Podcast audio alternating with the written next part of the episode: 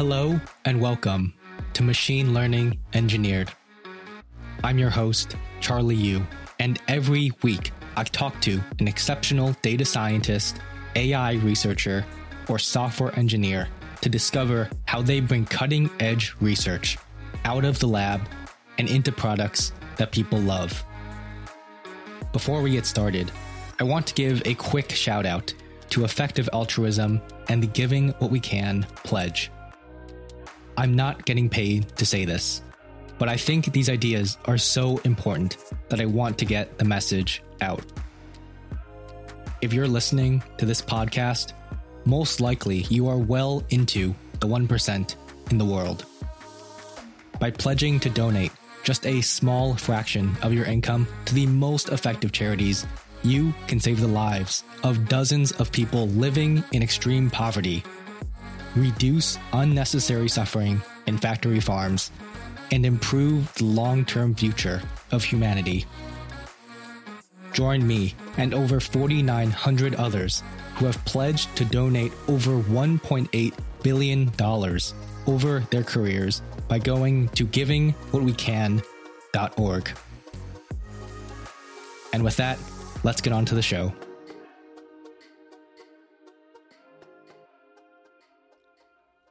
Before I introduce today's guest, a quick announcement. One of the interesting things to come out of producing these episodes so far is that every single guest uses Twitter to keep up with the latest machine learning research and to follow the most important people in the field. And while I am generally hesitant to use any sort of social media, when a bunch of smart people all tell you to do the exact same thing, you should probably do it. So I'm going to follow my own advice on this one, and I have started a Twitter account. So you can follow me at Charlie U, you spelled the normal way, Charlie You A I. And I'll be posting highlights from the podcast. So I record the video of both me and my guest, as well as posting things that I've learned on the job and things that I've learned from doing these interviews. So again, that is Charlie You A I. I hope to see you there. My guest today is an extremely impressive undergrad at Carnegie Mellon. He wrote two deep learning papers while he was in high school and is the youngest Chinese Kaggle Grandmaster at only 20 years old, with numerous gold medals and first, second, and third place finishes. He's researching adversarial attacks on graph neural networks and is the first author on a new preprint. Please welcome Peiyuan Liao. Welcome to Machine Learning Engineered. Hello. So, this is a question that I'm especially interested in hearing your answer to. How were you first exposed to computer science and what made you pursue it? Yeah, so I was the other day I was like um in my dorm just like browsing videos on YouTube and I remember seeing so basically a video about like how algorithm like a I think a genetic algorithm can help design the best living creature like the best creature are doing something in a similar environment. I think the guy who did it was like a also undergrad at Stanford. I couldn't quite recall his name, but like the idea of just like being able to have a full control of creating like a simulated world and designing and some, some automatic procedure to create something that has like a high performance in the world you created and watch the whole thing in a visualized way, it just really attracted me. And that's when I decided to enroll in the AP computer science course uh, in my high school. And that's how I got introduced to Java and learned that there are like a lot of programming paradigms in the world. Like you have imperative and you have functional.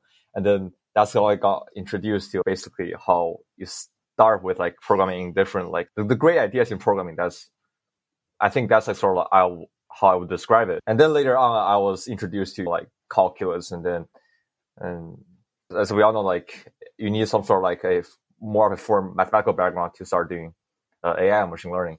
I don't know how it gets like weird how people like people are expecting a like inspirational story, but I just started off by watching YouTube. And you were, yeah, you said that you were just captivated by the potential of all of it. Were you, what did you do after that to start learning the machine learning part of it? I would say that is, it was because of Kaggle. So I had a friend who was into Kaggle at the time. And then there was this like challenge where you were supposed to help physicists, the Large Hadron Collider, to predict the trajectory of like particles after collision. And so he was into all these like weird stuff. And he's the guy who likes to research about the niche fields of machine learning. And he was really into causal causations and stuff which like we didn't really talk about in like mainstream machine learning. Like, and he uh, and he read a lot of papers by Judea Pearl, and then so he was like, and I believe that using machine learning in like high energy physics is also not common at the time. And he was like, "Would you like to uh, team up in that competition?" And I didn't know anything about machine learning, so I went on to Kaggle and I was overwhelmed with everything. So then decided like, I really want to know what he's working on because I thought that was super cool. So that's where I got got into like learning about machine learning. And then I realized that at the time I was only I have only like just finished my AP computer science course, and I was like I'm way behind on my math. And so I first went back to read a few like like videos and like books on linear algebra and like calculus, and then I just plunged back into the Kaggle community, and I think that's how I got started, basically. Mm-hmm, mm-hmm. And one of the papers that you had that you wrote in high school was using ADMM for compressive autoencoders and that's it's very interesting because I actually hadn't learned about ADMM until I took a grad level convex optimization course in college. And the math in that it's not trivial. So how did you go from like you say being behind on the math and the computer science to writing a paper like that? So just I feel like the papers I did in high school are sort of like ideas that like now looking in retrospect does not really work out. Yeah, and also for the specific, specific paper you're talking about, I, I did not come up with the idea. So I'm the second author. I'm not a co-author or first author. So my friend who's like I, I think he's like real he, he was into Olympiads like physics and math, I think, in high school. And he's a friend I met like in Shanghai. And so he came up with the idea, but and he got all the math from ADMM, like working out. And that was like, cause ADMM is not supposed to do compressive, like lossy image comp- compression. is used to use for uh, neural network pruning. And then he was like, what if you combine those together? And, and then he was just like, but, but he got the math of ADMM figured out, but he couldn't really figure out how to like, uh, maintain like a, like a experimental code base for the CV part of everything. And he has some trouble of like writing all like, academic research paper because all the LaTeX, those are like, and how to cite, do proper citation, those stuff. So he just reached out to me. I was like, yeah, after I read through like his proof, which was hard, like it, was very dense math for me. I think it, it still does. ADMM is indeed a hard algorithm. And so we, what, what my role in that research was sort of mostly like maintaining the code base and sort of writing out the majority of the paper, helping me to like sort of presentation and like the and we were we submitted to one of those like top conferences, but we got I think we got uh, like strong rejections from all of the reviewers because like not looking back like that like the whole idea wasn't really like solid. But but the fun thing is so after we got rejected, so he sort of sent like a message to like the person, which is I think he's a senior researcher at Twitter, image compression, which and he he was the author of the first work in this like niche field. So he sort of sent his abstract entire paper to him via a private email saying that, hey, our paper just got rejected. Can, can you please tell us why? And he was like, he was like, this is an interesting, and, and he was basically like, this is an interesting idea, but you have some like flaws in your, um, your theorems. But if I were the reviewer, I would have accepted it. And that was a really fun story. And he didn't tell me until I think last month. So it was like years after like we got rejected and just forget about the whole thing. So is I think to me personally, it is more of a like a fun research experience right now. I think more of a solid idea that could work. Cause as you said, this is a really complicated algorithm and just like my mindset high school wasn't really like really developed at this point, and just combining like two different ideas from two different fields turns out to not work for the most of the time. Like you need more delicate treatment of them and a deeper understanding of both fields. And I believe that computer vision and say neural architectural search are drastically different field subfields in machine learning. Yeah, yeah. And of course now you're researching in another subfield and that is with information stored in graphs. So how did you get interested in graph representation learning, graph neural networks? I feel like I'm just fascinated by the idea of like how can. So I was reading an article where like they said so you have. Uh, I was really into computer vision, so I did a lot of work on uh, convolutional neural networks where like you just have filters going through, and then there was this article saying that you can treat like images as like Euclidean grids on graphs, but what if you just make the definition really loose and you can have any graphs and then you can just exploit exploit the neighborhood features on it, and that will open up like it was mind blowing for me. So and I also had this friend who I collaborate. This friend who he is pursuing a fifth like the last year of PhD at, uh, also at Carnegie Mellon. So and he was like, I'm I'm doing this research on graph neural networks. Would you like to learn more about it? And I was super excited about it. So that's how I got into researching graph neural networks. And I always had a fun time learning about how like adversarial learning on any sort of data. Because like I, I was look also looking into papers in uh, generative adversarial networks in high school where you can like create realistic pictures by this minimax game. So yeah i guess it's a combination of both. And so can you explain a little bit of your of the new preprint that that you have out? It was pretty recently uh, maybe two weeks ago when the first version came out yeah, so like basically the story is that graph neural networks are great, but by because the the aggregation scheme fits right into how the data is structured. You have people relating by like uh, nodes in the graph relating by edges and like uh, common neighbors and stuff. But when you're talking about like malicious attackers trying to steal information from the nodes, then you have a problem. Is that the better predictive accuracy comes at a cost with the malicious attackers being easier to do inference attacks. And th- this is like a, a new notion of being inference attacks. It's kind of like, I'll just give an example because we have a, a more uh, information theoretic formulation in our paper, but uh, I'll just give an example saying if Instagram wants to predict, say, what kind of I, don't use a lot of Instagram, so this is just hypothetical. Or like some some social media app X wants to predict if you want to, if you prefer product A over product B. And if you're using graph neural network, it sort of get produce a higher accuracy by looking at who who who, who your friends or like who, who you're friending and what kind of celebrities you're following. And it gets better at doing that. But sometimes you have information that highly correlated with like sensitive information, saying that you're not like people are afraid of information leakage, right? Like you don't want to know what's your uh, gender identity, what's your sex, where you're from, and some of the information that neural network automatically learns to to predict your say product, which product do you prefer, can be highly correlated with those sensitive informations. And if you're using graph neural networks, empirically, attackers attackers are more e- can more easily infer those sensitive information from the producing embeddings.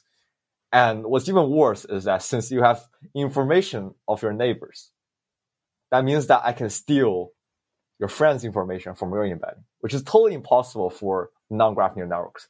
And this is this I think this is the coolest insight from our paper is that say if I friended you on Instagram and sorry, social media app X and the attacker, if wanted, can sort of infer my sensitive information from just looking at by attacking your iPhone, say, or like your, your like device.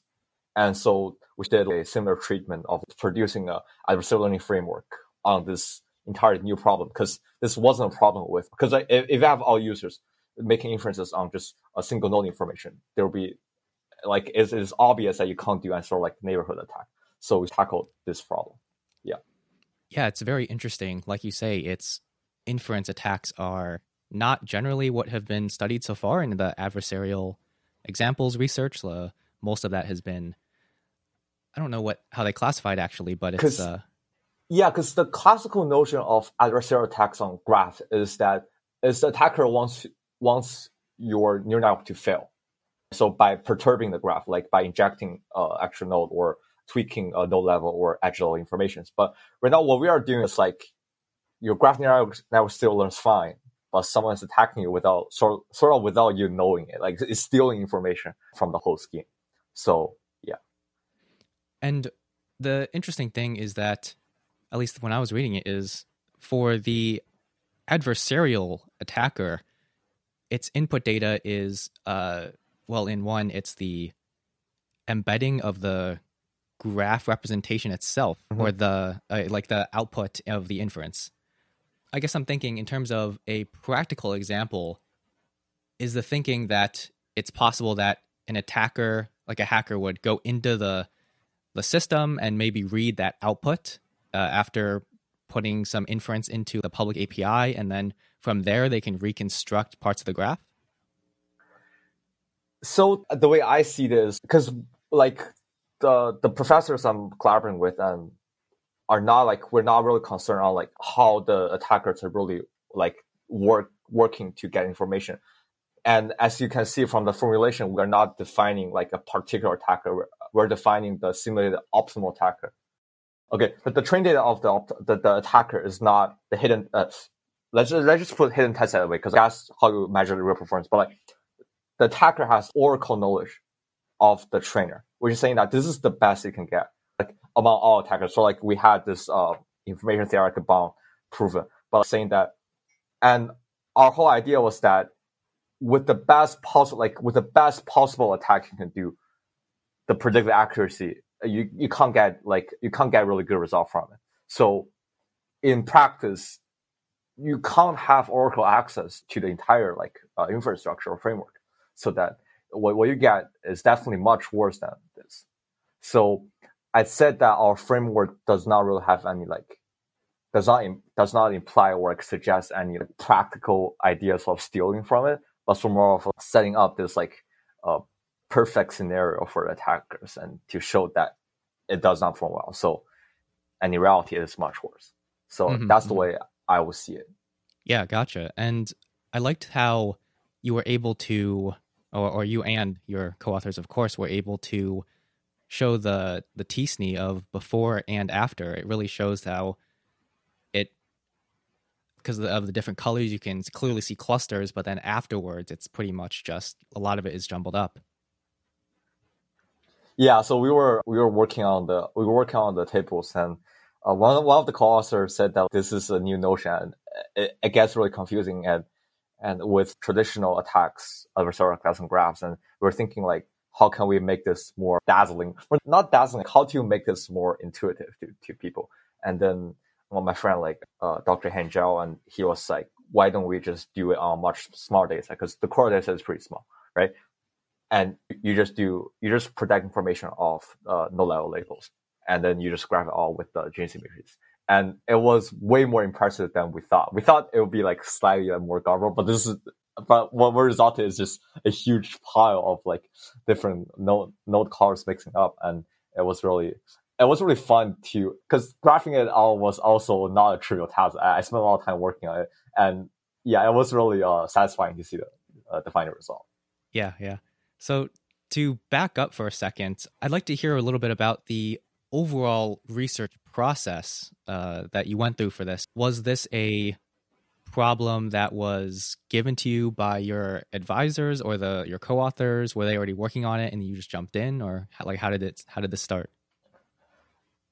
Yeah, I think it was last October where I was just still reading like preliminary articles on graph neural networks, and then Cars came to me saying that they have this idea of a new notion of adversarial attacks on graphs, and they have some theories working out. But it would be really appreciated if someone can help them with setting up a, a code base because they have they also have other parallel projects going on, and it will be really helpful if can some, someone can run experiments and think about new applications and new scenarios for them. So that's how I sort of participated in the whole thing, and we were just it was like a like like the pulse of the project is about like uh, it's like bi-weekly where basically like we would discuss about how the theory is working out and then we would discuss new experiments and then i run the experiments and give them the preliminary results and they also like revise the theory based on results and you know propose new experiments.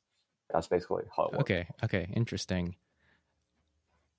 Do you have a certain method for i guess choosing like finding papers to read that could be or in general more broadly finding ideas to test for to advance the theory like how do you think about where you want to get ideas from what you prioritize testing i sometimes just go to the arXiv see what's going on or go to some um, random medium blogs and also like by looking at like new competitions coming out on Kaggle, you know that like, a glimpse of part of the industry, like what they are concerning. That's like there was, but okay, the example I'm about to give is not really about industry, but the creator of Keras, uh, François Chollet, he was proposing a challenge on abstract reasoning. And, and I think he hosted like a competition on Kaggle where like you are supposed to train an like quote unquote intelligent agent that can perform like pseudo I would call it pseudo reasoning like human. And that got me sort of interested in how like AI fits into this like abstracted uh, automated reasoning of you know general stuffs and and then I, w- I, I just went to archives and search for like say like keywords and just reading papers and for more popular fields i'll just go to sometimes like uh, paper with code there's like leaderboards or everything, and I would just go from top to leaderboard to down, seeing what are the CLBR results and how are implemented. And I then I would just go to say the reference section to see like what papers are they referencing, and just go from there. Mm-hmm. Do you have a method of note taking or organization while you're doing this? I'm actually quite horrible for note taking because I'm just getting distracted by so many new ideas that I didn't really because I feel like even when I was in uh, college, I was taking courses like note taking was more of a way for me to stay concentrated than like for me to go back to look at it. I feel especially for college courses, like I get more acquainted with the materials by practicing your problems, not like reviewing the old notes. Because I feel like if you're just reviewing what you already know, like there could be hidden pitfalls that that you can only discover when you're do, you're seeing your problems. And I feel like for me, apart from like a research where there's a set goal and I can perform so directed search on, on the, what I would call like the, the larger knowledge base of internet. My usual like process of finding new researchers, new ideas more is less like orchestrated. I'd say I, I would just like wander like randomly on the internet to find new ideas. And I feel like the search engines and all these gadgets that people develop like Arxiv Sanity and a paper with code. They're really helping people to do that. Yeah, I'm very grateful for that. But it's not organized at all, I'd say. Like I, I read papers for fun. So like some like people read I, I don't know novels or like books but like I, I, I most of the time I'm just reading papers I, I really enjoy the elegance of some of the academic writers I feel like that's more like a, an art to be learned is on its own to be like separated by like the art of writing novels. I say. Yeah, yeah, that's funny. I I also in my free time find myself just pulling up the latest uh, top on Arxiv Sanity and checking out what what's going on. Is there a research tool that you wish existed hmm. for organizing papers or something like that? There's a tool that exists that I would love to learn if I have time. It's like how you do hyperparameter search for experiments, right? If you like what kind of learning rate you should use batch size and uh, for image related research, what kind of like uh, augmentation you want to use. And there are a lot of like great tools out there, but I just feel like the cost of me learning them is more than just doing it sort of heuristically, heuristically like uh, recording them from using a separate tool, say like paper will have, have an Excel sheet.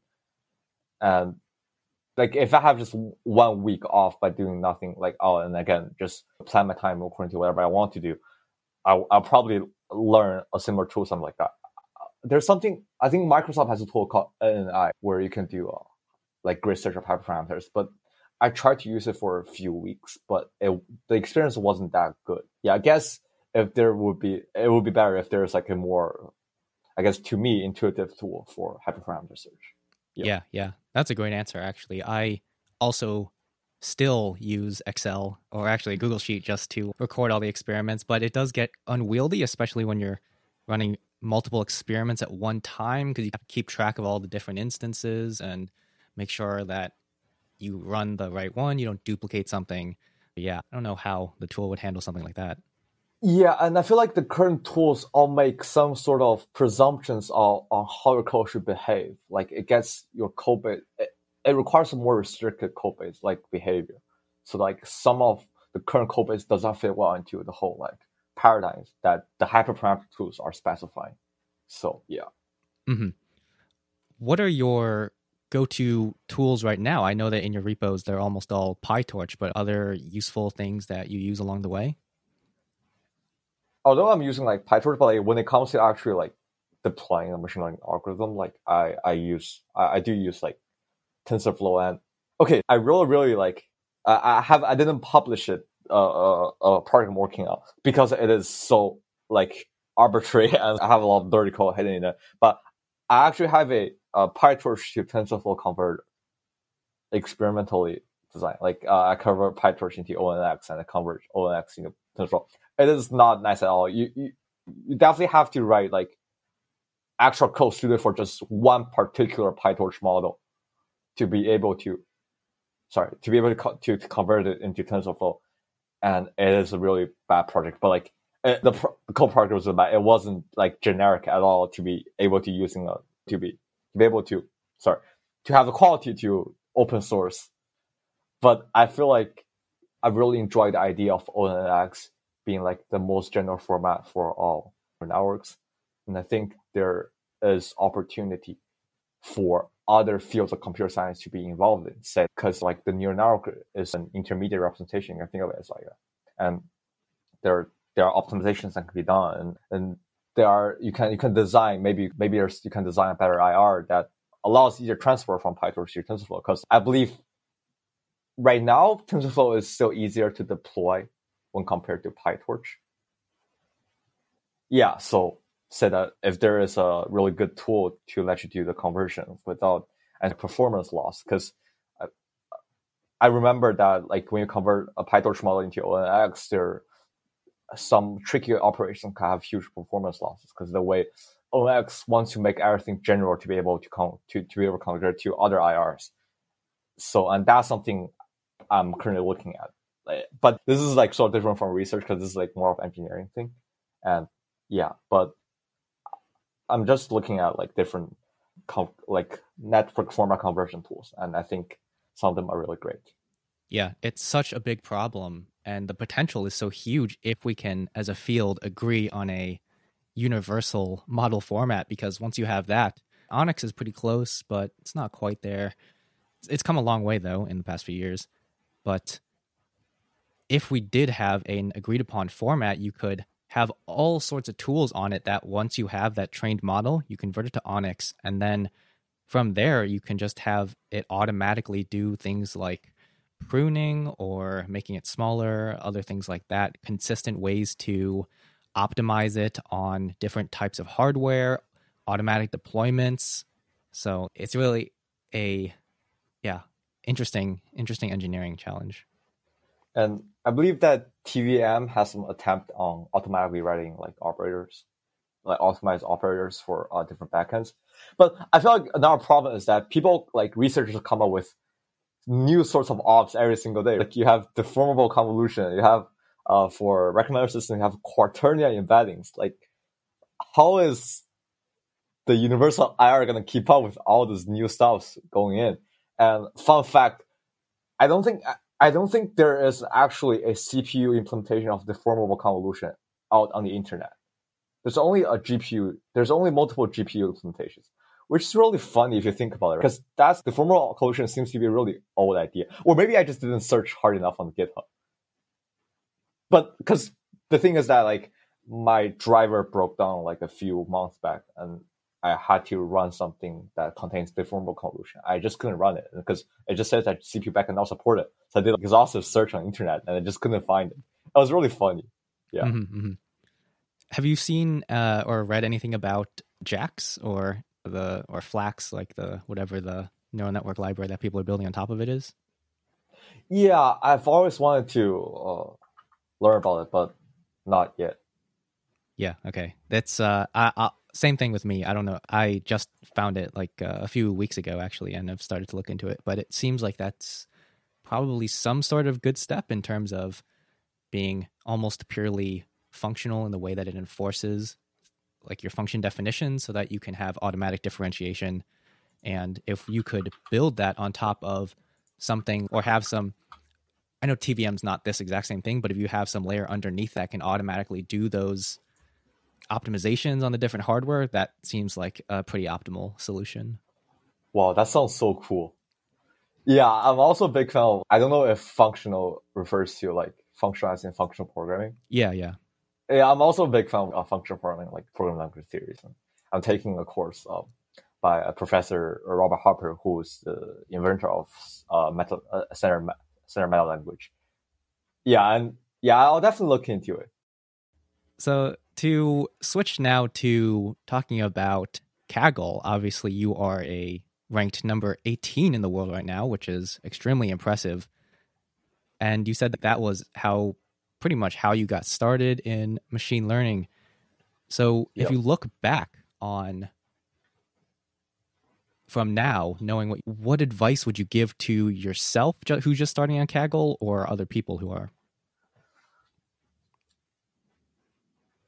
I'd say I'd probably say that you should get like a more solid like background in say um, programming in general and sort of mathematics before like you because I feel although the Kaggle community is really helpful, like but you need to sort know like you know what you're writing and like what that means because there are like a lot of, a lot of like good useful starter resources like I say like starter they have this starter notebook notion where they basically give you a starter code that has like a sort of like a decent performance on leaderboard.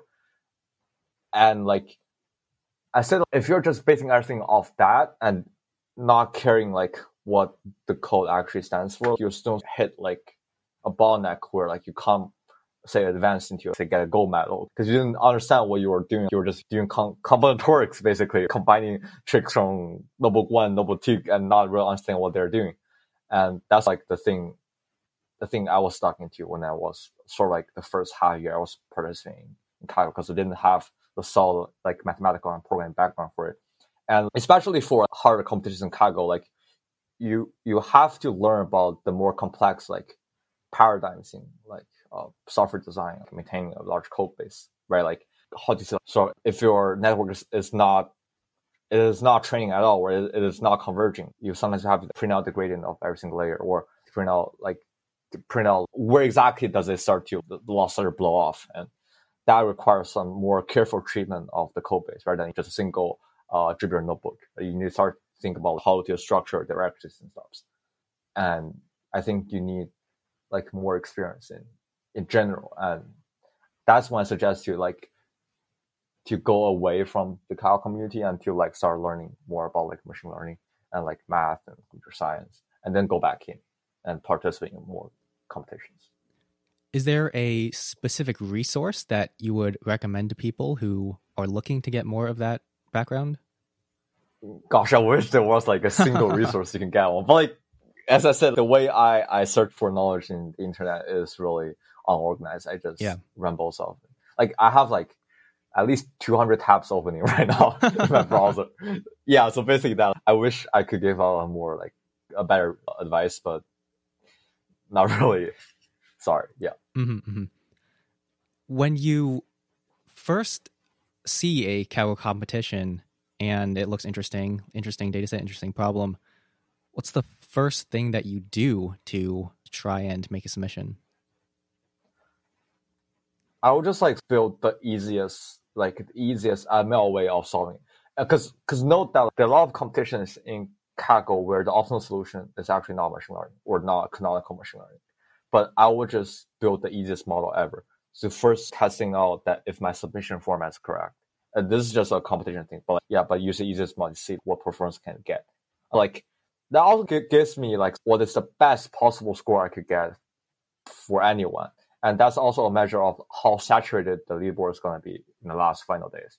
And if it's going to be too saturated, I'm probably not going to participate in it because at that time it's more of a luck rather than testing all testing all like what you really know about the competition or like the field. That's interesting. I never thought about the the meta game of placing in these Kaggle competitions. So because they use a private data set which you cannot probe to calculate a final score. Yeah. And like machine learning algorithms are inherently probabilistic. And then there are there's fluctuations by just using different speeds. And if that fluctuation is, is starting for like say 20 places, then placing the first and the tenth doesn't really make any sense. Yeah. Anymore. Yeah. So I I would prefer to not participate in those challenges if that was the case. Mm-hmm. What's the sign that you look for? Is it just how closely, how many people are in the competition, or how closely the leaderboard is in terms of the score? I guess I would look at the data set. If it's like a quote unquote too easy, then there's probably a there's probably a saturation going on. But there are like hidden tricks. Like there, the, the whole thing was magic. It's like competitions. Like some data set, there is a hidden trick that if you can find it out, and I, I don't think that organizers design it like deliberately, but there are tricks sometimes hidden in a competition, and you find out you can definitely guarantee a good place. But that you can't really sort of predict that. But basically that, and then um, the, the good old trick is to submit the same model with different seed train and see the public leaderboard. That gives you sort of a sign. But yeah, just if your scores jump like greatly by just using a different seed that's a sign that this is probably not a good data set. Mm-hmm, mm-hmm. So when you are first making that submission just to see the most basic solution, are you doing like basic feature engineering on it, or are you start going straight into a deep learning approach?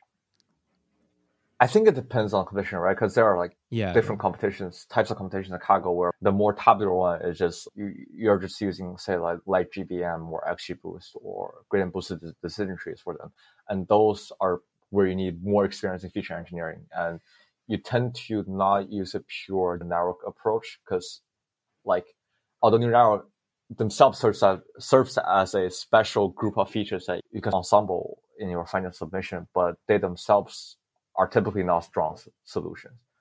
And for like image or like NLP related submissions, you're just, I'll just like slap a like ResNet with the most basic pipeline with say Adam optimizer to see, to see what, how it is performing.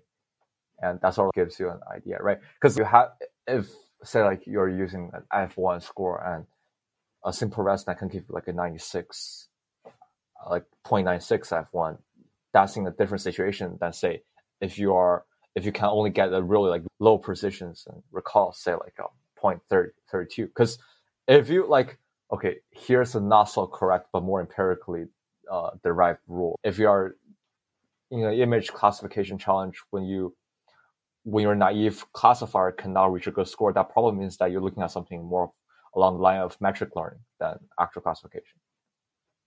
Because because you have so many like the way I understand is that you have so many noise interacting between the different classes that if you're just softmax everything, then you'll probably not get a good result. So you need to train the network to watch specifically for intra-class and interclass uh, interactions. What would be the once you recognize that? What would be the first step in doing that? What do you mean, like in so you, you yeah like you notice that the the naive method doesn't really work. Maybe there's like you said interactions between the different classes. What would you do to parse that out and really figure out what's going on? I guess I'll just use some like uh, methods in like metric learning, like triplet now network or like um, Siamese neural network to see if that gives a bump in performance.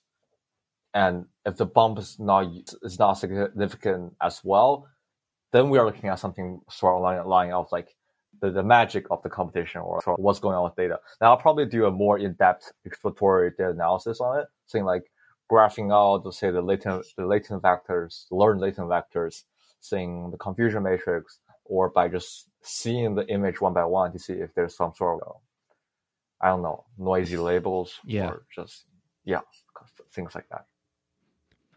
And I think it might be useful to walk through the solution of maybe a recent competition that you placed well in. I saw that you recently did the landmark. Was it recognition or retrieval? Uh, recognition. I also did retrieval, but I ran out of time, so I, I wasn't placed really well on that one. And I had the opportunity to work with three amazing teammates on the recognition challenge. Yeah, uh, we got lucky. Yeah. So was your, I'm guessing that your baseline solution, given what you said so far for that, was uh, when you're first starting to look at it, it's just ResNet with classification, trying to see how that does, or was it something else? Okay, the thing with the recognition challenge in particular is that I participated in 2019 edition of it, so I had previous experience. It's just the same challenge with different data sets. So oh, interesting. Okay. In that in that case, this is a huge data set with like millions of pictures and I think 80,000 classes there's no way you could train a classifier on that. There's so many noise between like if you softmax a a vector of eighty thousand, I think yeah, eighty thousand. Yeah, that does classes. It's not going to work. That doesn't so work at all. Do you approach it more as a learning to rank problem then?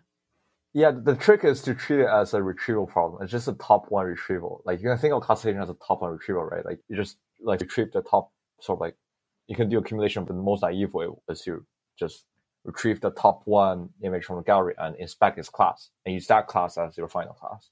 That's sort of like the baseline for this image combination.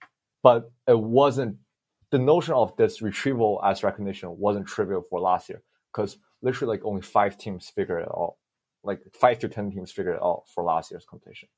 But then after all the solutions get you know aggregated, and published, and discussed about uh, on the workshop, then it's becoming the norm for this year's competition. And that's what I would describe as like a progress of the field over the years. People trying to learn that you can't just for large scale recognition, you can't just classify. You have to do some sort of retrieval based methods. Mm-hmm. So, to dig into the details of that a little bit more, what was that baseline solution that you started with for the 2021? I believe it was like just a ResNet 50 with like train train with ArcFace loss. ArcFace loss is a like like a go-to loss for a new like metric learning problem that I tend to use. Yeah, I just train with uh, arc ArcFace loss, and then I just did a sim- sim- simple top one uh, retrieval with the, the the train set. Like I just do a test set retrieving on train set, and that sort of gave us a basic idea of how that will perform and then I just went from there to say boost the the, the backbone, like using say EfficientNet, which is a killer in image competitivity. Like they're beating like carefully designed pipelines, and I think that's really that's something that's really interesting, right? Like a powerful backbone beating like carefully designed pipelines. Yeah, and, and just using different losses that suits the data set better, and that's how we approach the problem. Yeah. Mm-hmm.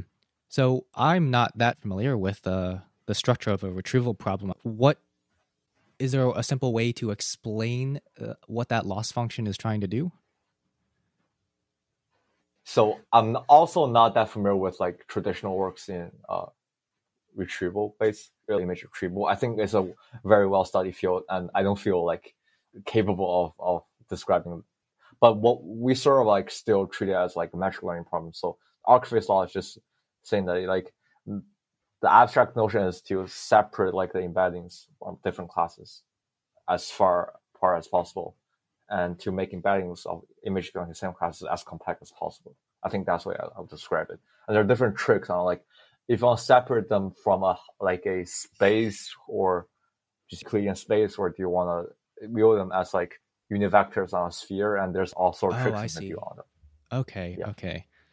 And then so when you run the inference, it's just uh, like cosine similarity between the maybe like the average of the yeah so yeah, like okay. like centroid or like just individual yeah. sub uh, instances And there's also a really uh, interesting application of actually graph neural network that did not have time to try this challenge. Is you can do spatial verification. So in a, in a sense, you can train network to pick up the most like all the, the most outstanding features of an image that co- attributes to how is it classified, how is it retrieved. And you can think of them as key points, right? So you have geometric, like you have Cartesian coordinates of a few key, key points. And the idea is to, you're doing retrieval, right? So you can calculate how the key points match with each other in two images. And that's more of a geometric problem. And there are works on it that uses graph neural networks to do that. I think uh, do not quote me on this. I think it's called SuperPoint, and I think actually do not quote me on this because I did I, I ran out of time. I was look, looking at the work, but like people are, are using do use uh, graph neural networks these kind of tasks recently. They give huge boosts to traditional methods. Is so that's kind of like the intuition is that you because there's landmarks there's very distinctive things about them and you're so you're essentially just trying to learn the different like in you're trying to learn like you said the key points but from invariance of the of how it's captured?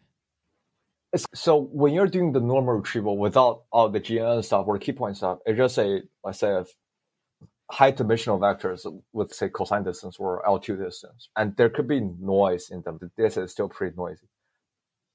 And so that's a squished information compared to the raw like uh, raw raw 3d raw three dimensional tensor representation of image. And there's another thing that you can look about to, to look at that is not that's not high dimensionally compact is geometric information. So if you want to so uh, you retrieve from gallery thin images and what you have for recurring images in Eiffel Tower, right?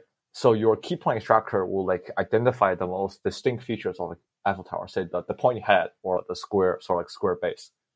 And using graph neural or traditional methods, compare them to the key points in the in the query, in the in the top three query. You can't compare with the entire gallery. That takes too much time. Right? But say if you have a I don't know a picture of somewhere else in Paris, that somehow the graph it tricks the convolution neural to think that it is related to Eiffel Tower but there's no geometric verification. You, you can't match a random building with the Eiffel Tower. That's like how ge- geometric verification works. Not geometric, sorry, spatial verification. Yeah, yeah. Okay, very interesting. And but it also has a here's a catch, right? The pure matching of geometric uh, spatial verification does not mean that the retrieval is correct. So you have a toy Eiffel Tower or an Eiffel Tower of like somewhere in China, like a, a smaller version. Yeah, or it. in Las Vegas. Yeah. Yeah. The, the GNN still, still parses those things as, high, as highly related. But then here comes in the global features, where global features takes into account of all the other things. So it's like interaction between these two. So for the landmark retrieval, once you have that, yeah, as, as you say, ResNet 50 trained to separate the embeddings as much as possible, where do you go from there in terms of trying to improve it? I sort of just like I was then team up with a bunch of amazing teammates. We are just discussing on how, how we could improve it. And then so since we had a lot of the computing research, we just ran them from EfficientNet B3 to B B7. I, I, we ran like hard experiments to see like what the backbone is capable of doing it. And then one of my friends, he's an expert at ArcFace, arc phase related loss. So we had some also had, had some in depth uh, like sort of discussion on how to improve the ArcFace loss to to serve specifically for this question, uh, for this competition. And I think that's what I'm doing, like to improve to exploit the current scheme as much as possible. And then I was looking at like recent papers in retrieval, what sort of insight can we gain from them? And I went out to try a few one. And unfortunately for this competition, like we ran out of time because we were like by simply boosting the original framework by either boosting up like improving the ArcFace loss and improving the backbone and hyperparameters gives us gave us enough boost to reach third place. So it's like abandon the other approach of using new methods near the end of competition. But normally what I would do in other teams or solos that I would just read lots of CLDR paper. So, for example, I was also participating in the wheat detection challenge uh, a few weeks back. I basically read every single paper that gave a, a COCO average precision higher than I think 40. Wait, is it 40? Yeah, I think it's 40. Yeah, I, I, above certain threshold. Yeah, I read every single paper on paper with code, and I was and that helped me formulate like what tricks I should use uh, in my further experience. I think reading CWR papers is an important part in excelling in uh, deep learning based competitions in Kaggle. Yeah, that's how I describe it. Yeah. So for the wheat detection challenge, that's essentially a yeah, it's a it is an object detection program uh, problem, but specifically for this one class. So I'm guessing that you dove into what faster RCNN and those types of papers like YOLO. Where how do you do you just take the best state of the art paper from there and then try to apply it and then use that as the baseline for the for that challenge? Oh, so for that baseline, so as my path of picking the best baseline for for that challenge was a bit like sort of it wasn't that easy because I was initially using a repository called MMDetection. I was actually contributing to the uh, repository. It has uh, a lot of state of the art uh, networks in them with methods like and special losses, which is really great and I was working on it, but it requires you to build it in the Kaggle kernel environment, which was not a pleasant experience because I have to figure out how how the dependencies make work. So sorry, abandoned from it. And then I came across this wonderful PyTorch porting of efficient det, which was the state of the art at that point. So I started off that repository. I basically dissected every single file in it and I did like major modifications on every single module to figure out like uh, why this is working and how it works. And so I basically just like for every day I just came across a new paper and then took me like three to four hours to implement that on that code base, and then I'll just run an experiment and test it on a public report. And if it doesn't work out, I just remove that part code from the code base and start again. So it's like a more of a dynamic process for that computation, particularly. Mm-hmm. When you're playing around with those different like you said, you have the uh, the repo, and you're trying to figure out what makes the difference in that architecture. Are you just swapping around layers, or how are you thinking about learning about what makes it work? I said that there isn't really an organized approach to to test if something works. It's just that because there's so many things that affect the effectiveness of a, a trick in machine learning pipeline, right? Like you have hyperparameters, you have, and more often than not, the combination of two tricks may not lead to a better improvement. And that's something I've observed like over like by testing like numerous combination tricks. They sometimes interfere with each other because like like the way I see it is the intuition behind the design of these tricks sometimes can be conflicting. And if if you put those conflicting, but sometimes and the more tricky thing is that the intuition is sometimes is not the same as how the authors see the intuition of the trick. So there isn't really an organized approach. And I wish there is like a unified framework of tricks in machine learning. That would be that'd be awesome. You have we have backs of tricks for training computer uh, sorry con- convolutional networks. That's awesome. But if there's a unified approach on how how to push a certain problem to its extreme by combining existing approaches. And my experience for the past month of testing our code is that it is really chaotic. You just need to keep trying and see behind the curtain of what the trick is actually doing and implement it faithfully to the implementation.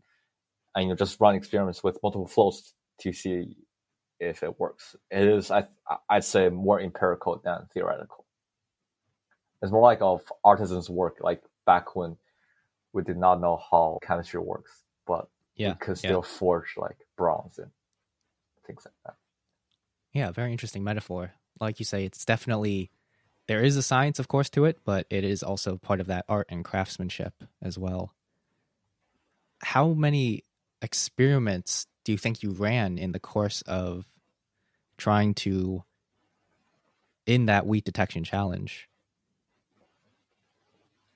I think I tried over 30 papers. I oh, believe, wow. at least. I lost track like along the way. It, it just in my winter write up, I have a short list of what worked and a huge list of what did not work. and I think it was the funny part. Like I tried like too many, and I think another problem is that uh, for some tricks there is no way to implement faithfully according to the paper, because sometimes the author just do not give like enough information for you to re-implement it.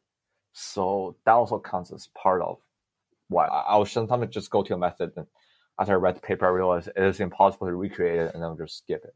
Yeah, that's also part of the whole filling list of things that didn't work.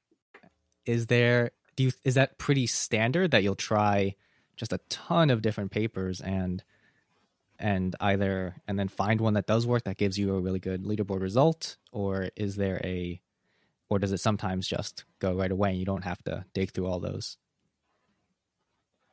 Honestly i do not really have I, I, do see my i do not see myself as being like a veteran kind of because there are people with much more experience than i do.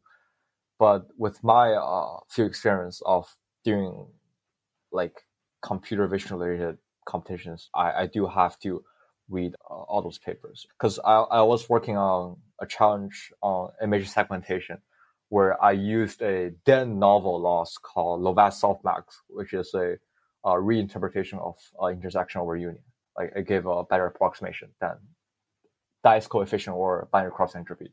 So yeah, I had to go over paper and it was dense in math for me back then. And I had to really like sort of see took a few days to see what's happening before I implemented it. Yeah, I said that re- in order to get high in the board, like reading papers is a must. I'd say. How do you decide? So we talked a little about this before in terms of how saturated the leaderboard is, but how do you decide when to quit a competition to say this is the probably the best that I can do, take a lot more effort? I guess I I either quit in the first week or I just don't. I just keep trying because like somewhere inside me, I think that you know the randomness of statistics favor me in my the private leaderboard. So I really quit. But if I do want to quit, I I probably quit in the first day before even maybe me making the second submission. I just realize that this is not worth it. But if I do decide to stick to it, I'll probably compete all the way to the end, unless I have a major assignment due at yeah, the same yeah, week. of course. Yeah. Yeah. When you're making that decision in the first day or before that second submission, is it just based on how well that baseline submission does or the process, like how difficult it was to get that? Yeah, I think so. Because I was doing sort of a 3D object detection model, like challenge. And like it, it took me so much effort to get the whole 3D detection pipeline to run that and after seeing my first 10 submissions all having the wrong format, I just decided that this is maybe I'll come back to uh, another challenge maybe a few years later when I'm more experienced in designing complex pipelines. Because I feel like 3D detection is more is a huge step up compared to 2D detection because the software is more complex, the math is more complex. You have to learn a lot more about geometry, I believe. And I do not think I'm equipped with that kind of like mathematical skills to do it. So yeah.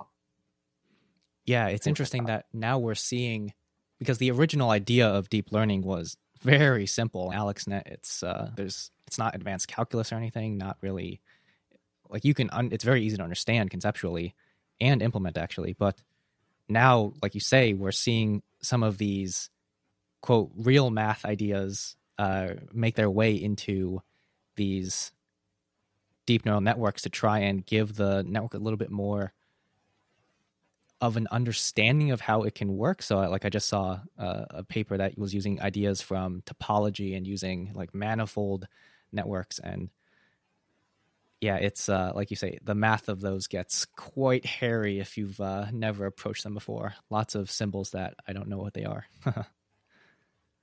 you see, you already said that reading papers, reading the state of the art, testing a lot of things is very important in your process. What do you think ha- is the difference between someone like you, who's at the top of of all the people in the competitions? What makes the difference between you and someone who has been trying to get there, who's there? Maybe they're placing decently, but not great. I feel like So this is, I think that this is something that only applies to Kaggle, not to the greater. And I don't want to, I, I don't want to be over-iterated, but I feel like the difference is that I look at the data a lot more closely. I once like for competition, I printed all 5,000 like prediction test set. I went through them one by one to see where exactly my, my model is going wrong.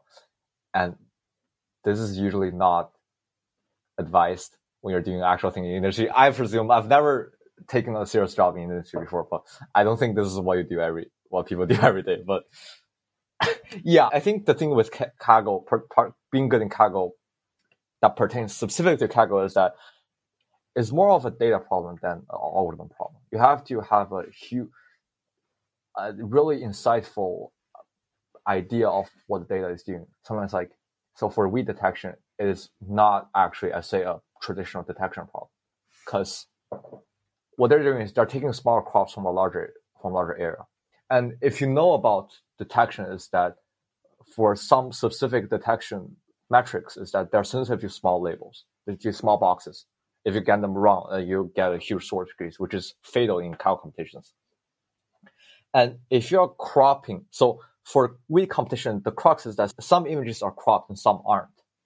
So if you're cropping an image into four pieces, the box in the middle are gonna be cropped into different boxes. That like and assuming the data labeler has a consistent distribution of boxes. And if you're mix a crop, like a set of crop images, set of uncropped images, the distribution of small boxes be quite different. It, it's a mixture of two distributions. And that'll be fine if you're just looking for like the performance difference between say 10%. But if you're competing for 0.1%, this is a huge difference if you're not treating those two separately. And this is not something you're not you're looking for if you're not doing a data science competition. This is something, but like if you want to be good at Kaggle, you have to be sort of like you have to realize that sometimes the real problem lies in the data, not in your algorithm itself. You can't just like always put the best algorithms, like the SOTA on, on COCO, for example, just throw them into the CS and see how it works. You have to do more EDAs for the data, I, I believe. And I think that's some people may disagree with me, but I think that's sort of like my take on the problem. Yeah, I would totally agree with that. It's the problems that you're trying to solve are fundamentally different in that Kaggle, you're trying to get the absolute best metric uh, performance, whereas in in industry, it's just okay. We set a threshold, and you just have to get to the threshold, and like you're done. And and yeah, I think performance is sometimes also something that you should take care of, right? Yeah, yeah, for sure. It, you can't, and you don't. Of course, you don't have the constraint of having to run it inside of a specific environment as well. Yeah, because like I was working on something uh, a side project where like I was trying to uh, deploy a PyTorch model into TensorRT, and then you, you could only use the most basic things. You can't use fancy uh, fancy operations because you know, like that runtime is a lot more restricted than the PyTorch runtime. I feel, and you do not have to take care about, about that at all when you're doing Kaggle, Kaggle computation. Well, yeah, one of the things that I had noticed on, in addition to your research, of course, uh, schoolwork, is that you do have a great interest in contributing to open source projects, uh, PyTorch Geometric as an example. What's been your experience with that? I feel like it is really like fun to to be able to, to, to help with like people and to see people like actually using like your support requests and your your code in, in their work. And yeah so I, I was working on writing some c++ operators for uh, pytorch cluster which is power dependencies with pytorch geometric which people sometimes use for their research with graph networks.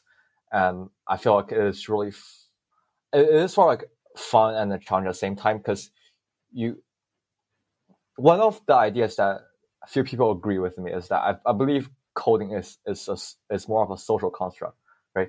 You don't write code for yourself, and you don't just write code for the compiler. You write also code for other people to understand what you're, and that's what plays into like open source contribution. You can't just write like code with horrible format and like unexplainable variables because people will review your code and if they can't figure out what you're doing, your pull request is not going to get merged. So I feel like by doing that, I'm gaining access to like how to like sort of contribute to a larger project and how to understand what other people are writing and writing codes in a pattern that's like conforming to other people's thing. It's, I think it's like natural languages, right? Like you don't talk about like sentences, just you you talk sentences in in order that other people can understand you. So I think code also has something ha, has a uh, attribute like that.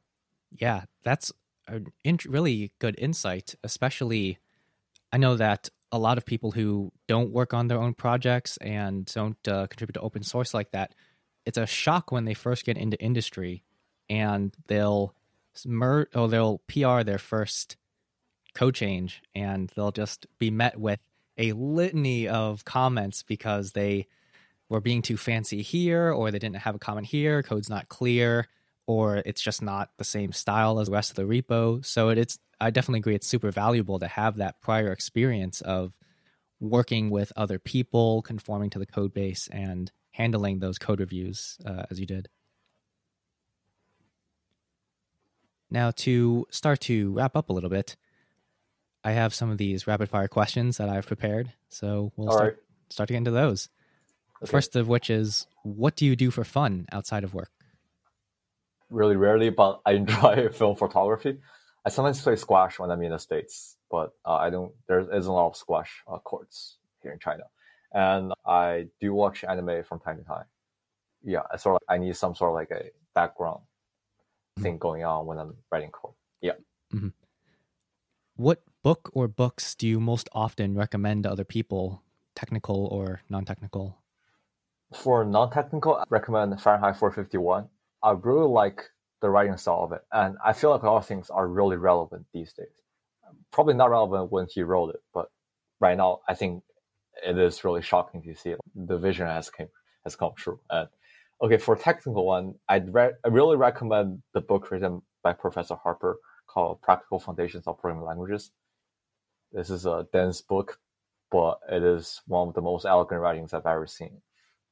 And I really enjoy his treatment of, and I think if you want to be a programmer, you, you want to learn a little bit about how functional programming works or like how programming theory, uh, language theories works, not to do research in those fields. And they're really, uh, they're legit research, but like you should like, you, you like, the, I think my, the treatment is that you shouldn't, you don't have to read that much so that you can actually go into research, but you, you have to read some of it to understand that what's the implication of writing your code both imperatively and functionally, and what are trade-offs of these two. And I think that book is a really good introduction to it. Yeah, totally. I definitely agree that people should be aware of the different paradigms that are out there. Next question is Is there a machine learning use case or research area that you think is underrated? I think machine learning for entertainment is currently underrated in two terms. So I'm actually like really interested in motion capture softwares because I think before machine learning was a thing, you need rigs, like really like complicated rigs to like actual like thing you had to wear on to go to be captured for it. But right now we have uh, facial landmark, although this is a really debated topic, but like but you at least have like pose estimation algorithms that are like shown to be very successful in academia. So Carnegie Mellon has this open pose project. And I feel like this has a lot of like implication in entertainment field where you can by using a webcam you can you can translate your actions into that of a virtual character. And I think this will have profound implications in the future for virtual entertainment where people are free to express their ideas in a virtual form. And also another way like saying we have the, these autonomous agents for competitive game, say like big data analytics for for like also for competitive gaming and gaming in general. I feel like these are all like underrated at this moment, but I do see the potential in them. Wow, yeah, that's a really unique answer, and I like it a lot. The something else that uh, someone was talking about to me last week, I think, was the related to the NVIDIA RTX releases, where they're working towards having deep learning super sampling in a lot of built-in functionality to those video cards so you can instead of having to do the full numerical calculation of I don't know ray tracing or all the other graphic stuff you can just use deep learning to approximate that because it has run before and it's usually way faster, like orders of magnitude faster, but can be our the human eye, especially when it's really quick in a game, you can't tell at all. So I definitely agree. Yeah, I really love the idea of deep learning based upsampling because there's literally no new information added, but Yeah. it just looks better. I, I really love the idea. It's just it's a necessary fiction, I'd say. Yeah, same thing with the recolorings that people are doing on old films. When you see some of those, it you can tell that it was done a long time ago just because of the style, but it looks really good. It's very interesting. Mhm. So next one is what have is there anything that you've recently changed your mind on? Um, I guess um, machine learning. I used to thought that machine learning is capable doing a lot of things, but as I as I study a little bit more, I feel I feel like there are a lot there are other things you should take care about, like when when going to industry. Like in the end, you are there to solve problems, not to use machine learning on everything you see. Right? Like you need exposure to other fields and like other subfields in computer science. That's a, that's something I've recently changed my mind about. And we went over this one uh, before, but what advice would you give to someone who is just trying to learn machine learning? Maybe they're coming into college or something like that. I feel get the math uh, really solid because like otherwise you'll be tripped, like basically tripped when, when you proceed later on. This is something I think I need to work on as well. Like I do see, I do not see myself as being like prepared for the mathematical foundations of machine learning, and I definitely need to take more advanced classes in college to prefer, prepare for that.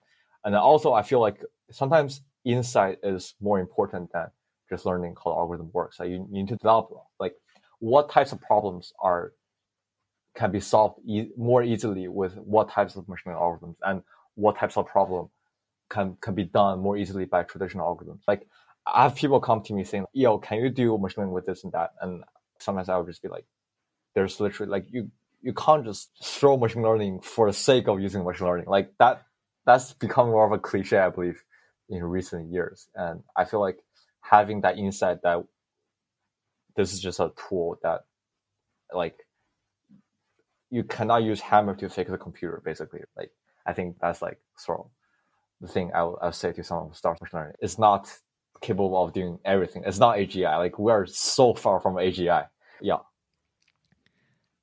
And so to start to to wrap this up, what is next for you? So you just have this new preprint out. You're obviously working very hard on your coursework. What's next? honestly i have no idea because I, I guess i'm still exploring the options so i wouldn't i don't really necessarily have a definite answer but i guess it's to always learning more about new stuffs happening in the world and to be inspired And so if listeners want to learn more about you, where should they go? um in the sense of uh, learning about what i'm doing recently or uh, Yeah, yeah, like a website, etc. oh i have a personal website called uh leopeoen.com where i update from time to time of what i'm currently doing i do not have a twitter but i do have a github it's called uh, leopeoen and basically probably working on something that i recently started sorry for not having like a more social media platform but you just reach is it okay to say like to be reached out at an email or do you do Yeah, that? yeah. Oh, I can be reached out at Alexander uh, underscore Del at outlook.com. So if you want to start chat about anything, I'm more than happy to do that. Yeah. Yep, and I'll put all those uh, things in the show notes below, as well as links to new paper. Yeah, your GitHub, especially. This has been a really fun conversation, and I just want to thank you again for coming onto the show. Yeah, thank you so much for this opportunity.